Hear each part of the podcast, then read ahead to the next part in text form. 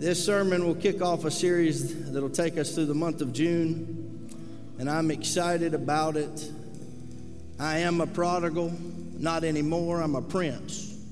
But I was a prodigal, so it takes one to know one. In fact, my friend Dr. Jake Carroll, when he was pastoring in town, before he came home to serve this house, he said one time to someone who, were, who was asking what the statue was outside, he said, Well, that's Ron and Ronnie. and I'm fine with that characterization of what that statue represents. It is the prodigal son, it is from Hebron, Israel. We saw many artifacts and things that were made by the same man who made that while we were in Israel. It is a picture of what this church was built to do. It's a picture of what this church is called to be a place where everyone is welcome. No matter what you've done, where you've been, what you look like, you're welcome in the Father's house. The Father's house is not about how good you are, but about how good God the Father is. And for some of you parents, I would ask this question Do you have a prodigal, or have you ever been a prodigal? If you're saved, you've been a prodigal. I hate to break it to you, if you've ever received authentic salvation, you've been a prodigal. Because a prodigal is anyone who is going the opposite direction from their destiny. And if you've ever been lost, then that means that you have had no purpose. You have been fighting with the Spirit, and you have been unwilling to surrender your life, pick up your cross, and follow Jesus Christ. Have you ever been told by someone that you have provided for, or maybe it was a son or daughter that they no longer wanted to have a relationship with you? Have you ever been betrayed by someone that you thought loved you? When Jesus would teach, he would deliver something called a parable. He would speak in parables. The word parable consists of two Greek words, para, which means beside, and bowl, which means to throw. So, whenever Jesus would communicate, he was a master communicator, he would throw something spiritual beside something practical so that his message would penetrate the ears of the religious, of the tax collectors, of the sinners, of the scribes, of the Sanhedrin. Jesus spoke in a way to captivate every listener and he would use parables to throw beside. Jesus would often take an earthly story and hide a spiritual meaning within that story. There were many times when the story was very easy to understand, but the spiritual meaning was much more difficult to understand. In Matthew chapter 13, the disciples asked Jesus, why do you speak to them in parables? And Jesus responded by saying, It has been given to you to know the mysteries of the kingdom, but to them it has not been given. In other words, Jesus would say, I have to hide truth in a parable. In Jewish culture, a young male would not receive his inheritance until age 30 or if his father had passed away the oldest son would receive a double portion. Why is that important to this message today? Because in the story of the prodigal son, for those of you who are familiar with the story, at the very end of it, and I hope to get there today, if not, we'll get there next week. At the very end of the story, there is an elder brother who can't celebrate the return of the younger brother. There is an elder brother who I believe had a religious spirit and an orphan spirit all at the same time, and he could not celebrate God's grace on someone else. To the degree that he stayed in the field and he heard music and dancing, he smelled the cooking of the fatted calf, but yet refused to come in and celebrate his brother that was once dead, but now had returned home alive.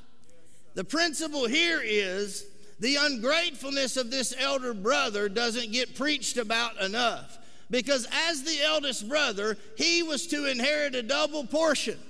So, if you take what the prodigal squandered on riotous living and what the father did to restore the prodigal, and you added that together, it would still be less of an inheritance than the elder brother would receive, according to Jewish culture.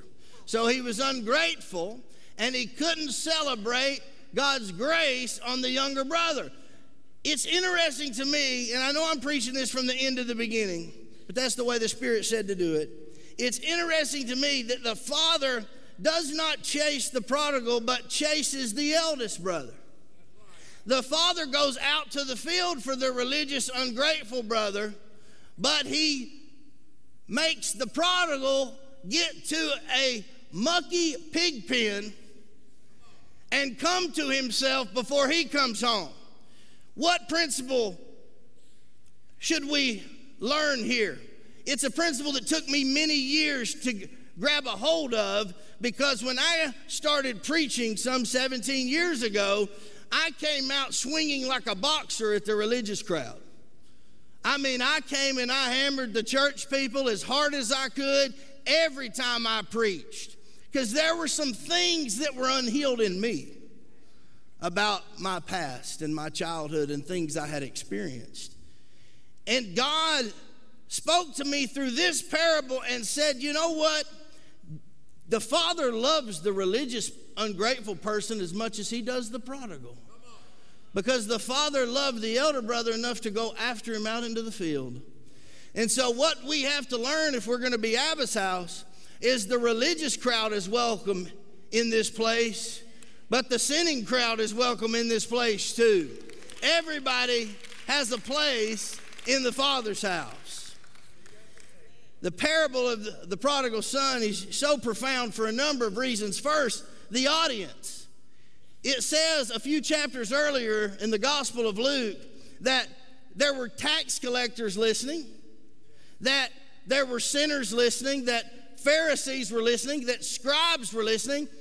And, and how do we know this? Because it says that the Pharisees and the scribes says, this man receives sinners and eats with them. They were insulting him as he was teaching them the parables of the lost coin, the lost sheep, and the lost son, of the wheat and the tares, of all of these different truths of the kingdom. They are criticizing him because of the amount of sinners around him. The other profound thing about this story is that it challenged every person listening. It challenged the sinner who was living a prodigal life. It challenged the Jewish establishment because in Jewish culture, if you dishonored your father or your race, that was the worst crime you could commit. If you squandered your inheritance on Gentile living, it was the worst sin of dishonor you could commit. That's why Jesus told this story he was not only preaching about the Father's love, he was preaching against racism. He was preaching against elitism. He was preaching against a false doctrine of who God was. And he wanted people to know that God is indeed a father and that he was the son. Jesus would say, If you have seen me, you have seen the Father. God is our Father. When Jesus taught the disciples to pray, he said, Our Father who art in heaven, hallowed be thy name. Only in Isaiah do we hear a prophetic word of Jesus coming, being born of a virgin, and being our everlasting Father. Jesus Christ is the gateway to the Father's mansion. He's the gateway to the Father's blessing. He's the gateway to the Father's kingdom. And through the Son, you can receive everything that the Father has for you. God loving us as a Father still stands in opposition to every religious devil on planet Earth. Judaism made it almost impossible to know God as Father. One of the basic needs of humanity is to be loved by a father, to be affirmed by an authority figure. Abba is the Aramaic word for daddy. It's one of the first words a child will learn even before mama is Abba. Abba. Jesus cried out for Abba in the Garden of Gethsemane in Matthew chapter 26. We cry out, Abba, in search of our identity through the anointing in Romans chapter 8. And the Spirit cries out for Abba in our hearts at our adoption. When God adopts us as His own, Galatians 4 6. If you've never prayed to Abba, if you've never cried out for daddy, you are missing a key element in your deliverance, in your healing, in your salvation, in your anointing, in your identity. If you've never cried out to God as Father, friend, you're missing out. You're missing out on a loving relationship that will bring you peace. And you know the story in Luke 15. The prodigal comes to the father and he basically says, Dad, I wish you were dead because he was not yet at the age of accountability. It was too early for him to receive his portion. But he says, Dad, give me everything that's mine. I don't need you. I don't want you. And the father, interestingly enough, gives the son his portion early. And the son travels to a far country and he wastes his living on partying and wild women. The Bible says riotous living. I mean, just let your imagination roam with me for a minute. I bet the first few months he was buying everyone's tab at the bar. I, I, bet he was with different men and women, and, and, and, and I bet they tried to elect him to political office. I, I bet he was the most popular person in that far country for a season. But when the money ran out, the luck ran out. Doesn't life have a way of bringing us to our knees? When the money ran out, the popularity ran out. When the money ran out, the women didn't find him as attractive as they did before. And he's broke and he's busted and he's disgusted and he's ashamed and he ends up a Jew in a pig pen. Now, if you know anything about that culture, they don't eat that kind of meat and they consider a pig to be disgusting and filthy.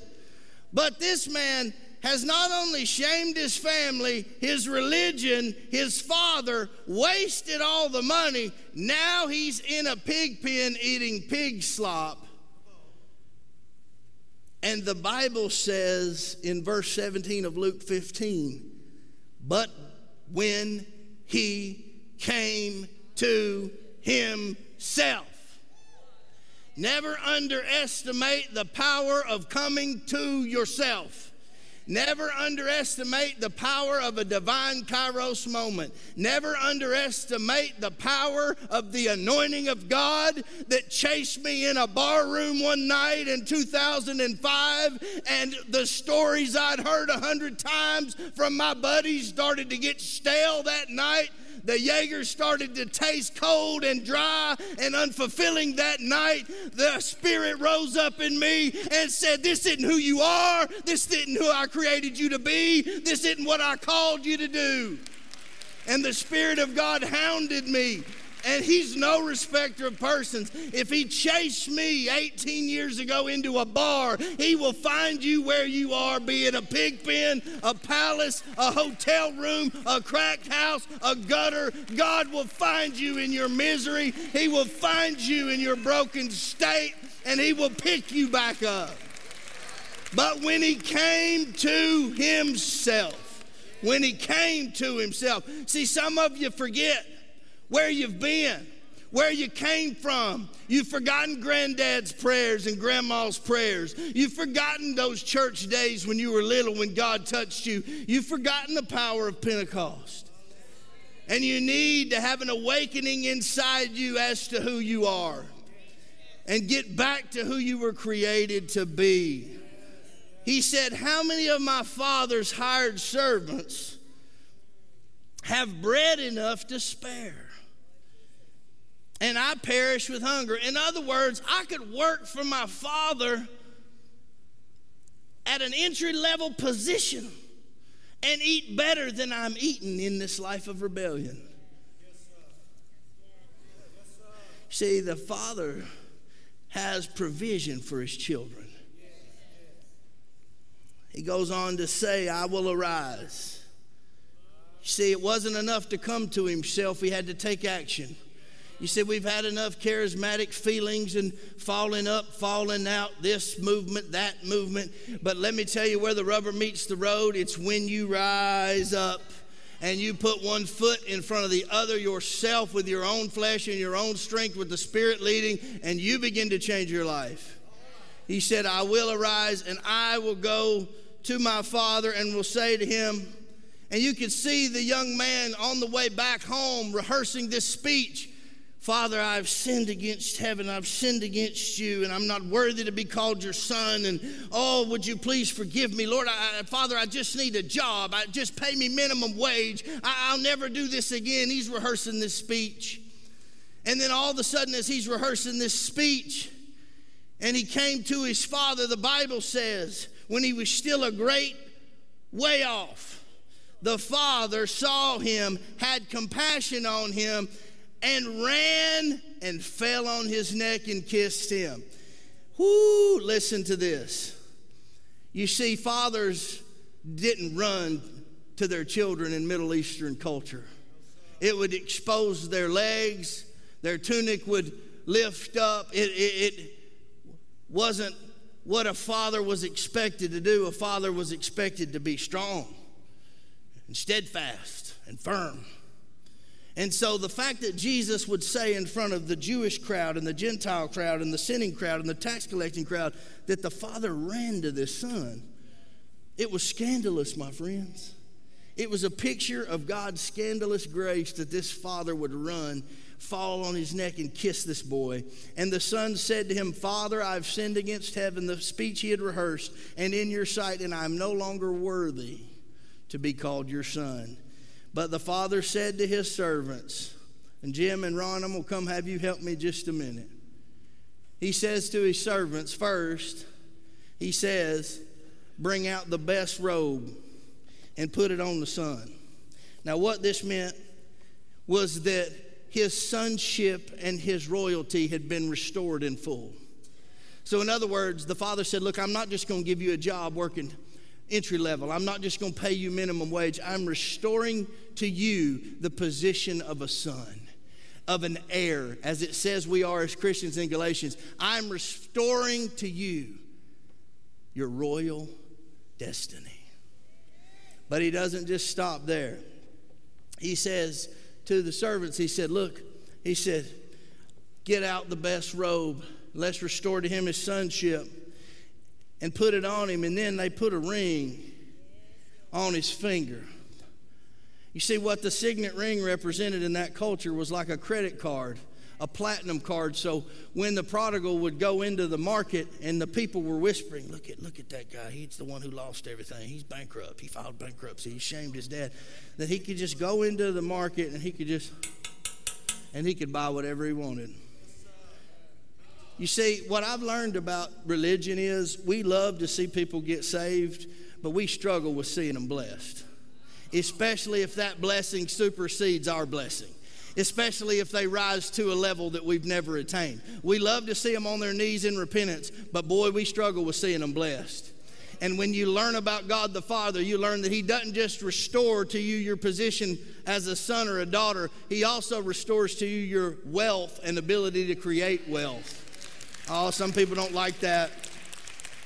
Then it says, put sandals on his feet. The, the sandals represented that he was above that of a slave because only sons could wear these particular shoes. So his sonship was restored, his wealth was restored, his position was restored. And then he said, Kill the fatted calf. The shedding of blood represents our redemption. Kill the fatted calf, hire the best band, and let's celebrate. My son was dead, and now he's come home and is alive. And they began to throw a party. And the music was playing, and they were merry. That is a picture of what the church should be this Pentecost Sunday. Every time someone drives by Abba's house, they should hear the music of redemption playing. Every time someone drives by the Father's house, they should feel a call home.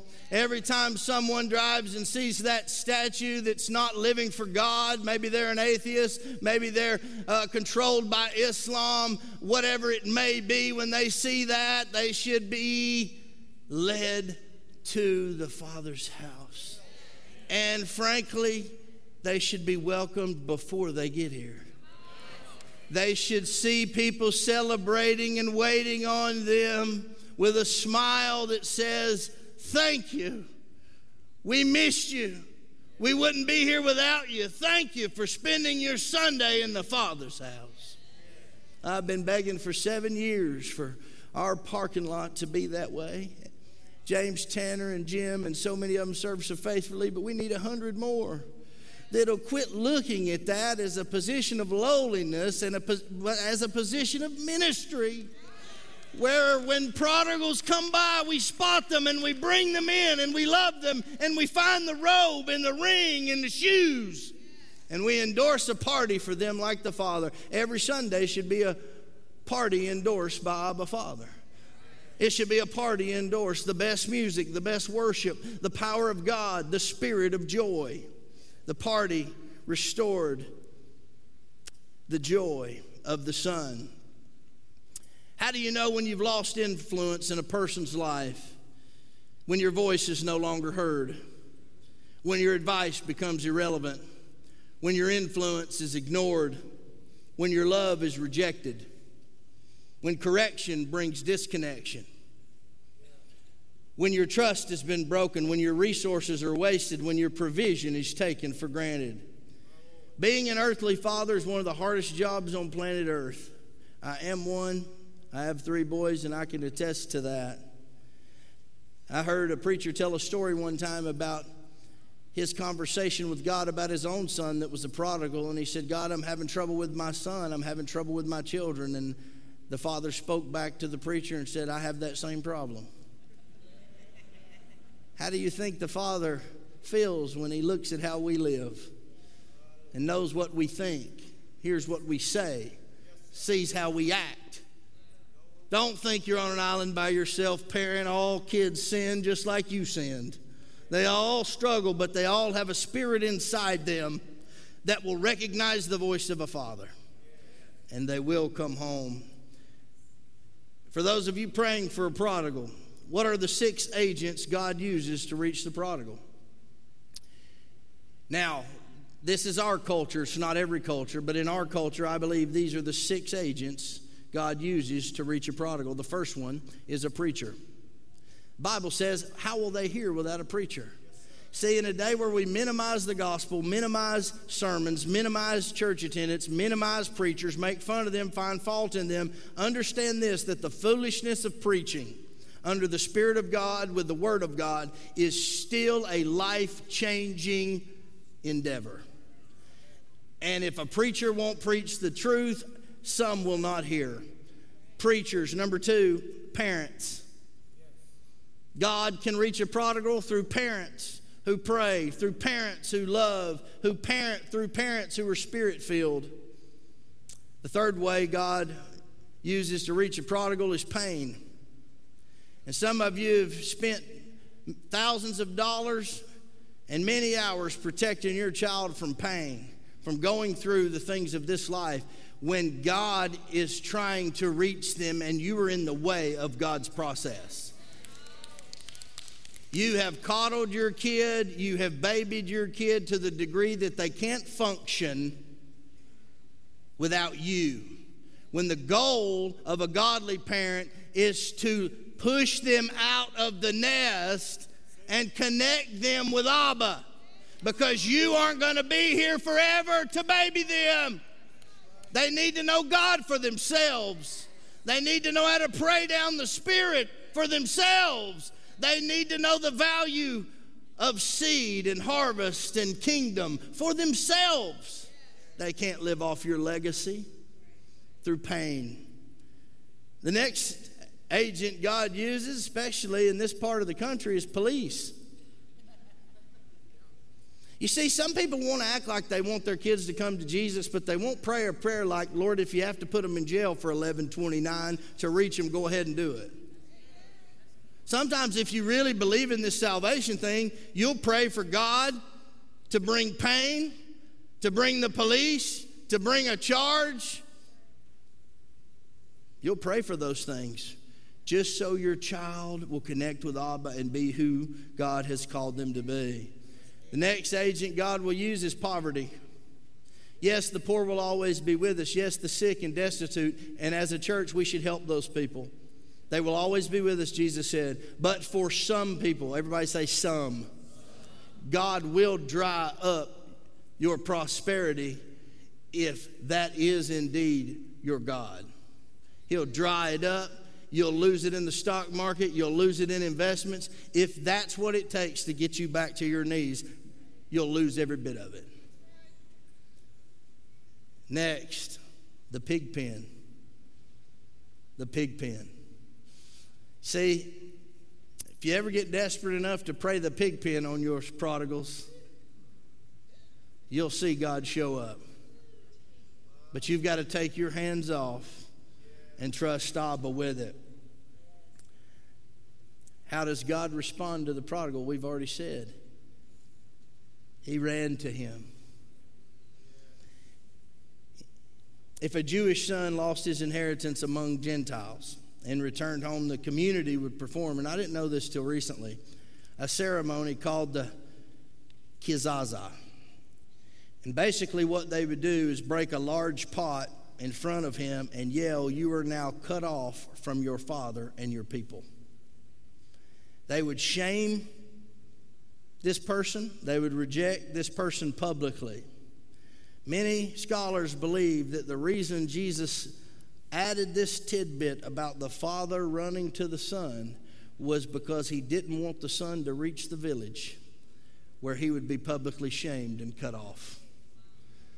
And let me tell you, some of you deserve rejection like I do. Some of you deserve shame.